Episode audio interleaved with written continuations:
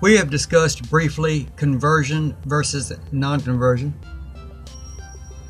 Um, and of course, I'm sure you know by now I'm all for conversion, being that I am not born a Zoroastrian or a Parsi. Here's what I understand about the reasons why, and maybe I'm giving a little too much credit, but I think because I've heard one famous author um, say that it's he's proud to be of a designer religion, and uh, which presumably he's speaking about that um, it only belongs to people who are um, born into it. Uh, and so that then maybe that's a reason for keeping it, you know, bottlenecked. But here's here's something to think about, and I spoke with my friend Nate about this, who incidentally is pretty philosophically minded. Uh, and it's this right here. When the Arab invasion of Islam happened to Iran, um, something really unique happened to the faith, and that uh, when they were taxed as um, Zoroastrians or fire worshippers, whatever they Magish, whatever they called them, uh, and they were you know treated like dogs. Well, they were also told that uh, you know look if you convert, then we're going to kill you. We're going to com- kill the people that you convert.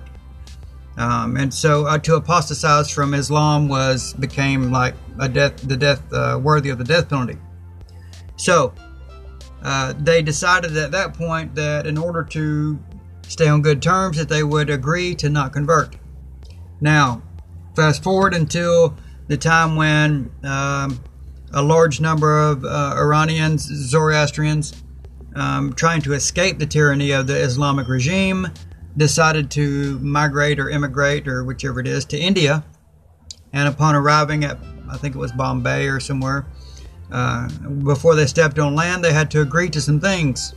And of course, the, the mythology behind it, it could be historiography, I don't know, but about the pouring of the sugar into the milk showed the, the, the Hindu king that, or Raj or whatever it was, that to, to allow them into their culture would be to sweeten it and not uh, overflow it or corrupt it. And so they agreed.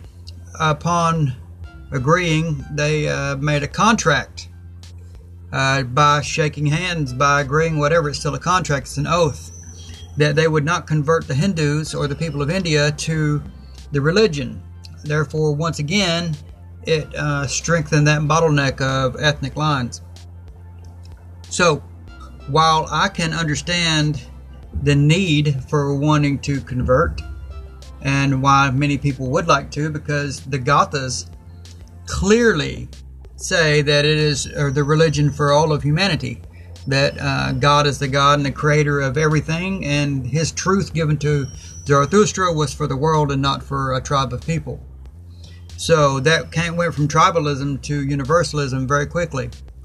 It crept back to tribalism because of external forces happening upon the religion and upon the culture, but that does not affect people who are in, for instance, in America, uh, picking up and studying the Mazdan religion and becoming Mazdans or Zoroastrians themselves. And it does not affect us as proselytizing because we take the faith of Zoroaster, Zarathustra, as was given to him, and his his followers promoted it, and we promote it and so we believe that it's okay to do that. And not only is it okay, it is a mandate because Ahura Mazda said that this is the truth. This is Asha, and Asha is to be furthered and implemented in the world. It, uh, so that one day it will have bones. Well, if this is Asha and this is the truth, and we have a um, we have a duty to um, strengthen that.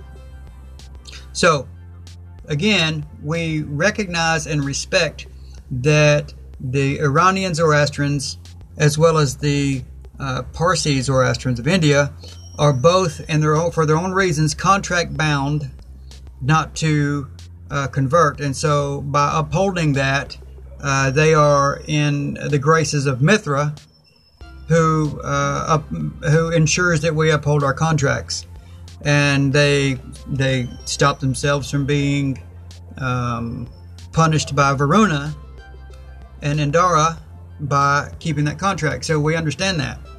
So that is maybe a point to shed some light upon the conversion versus non-conversion argument and why we in the West are not bound by that because we didn't make that contract and why they are bound by it and maybe it's used to their advantage maybe it's not either way we respect the orthodox and we look up to the orthodox for their um, keeping the faith alive uh, for thousands of years so that we now have an opportunity now that uh, the time is right for us to embrace it as well in the West.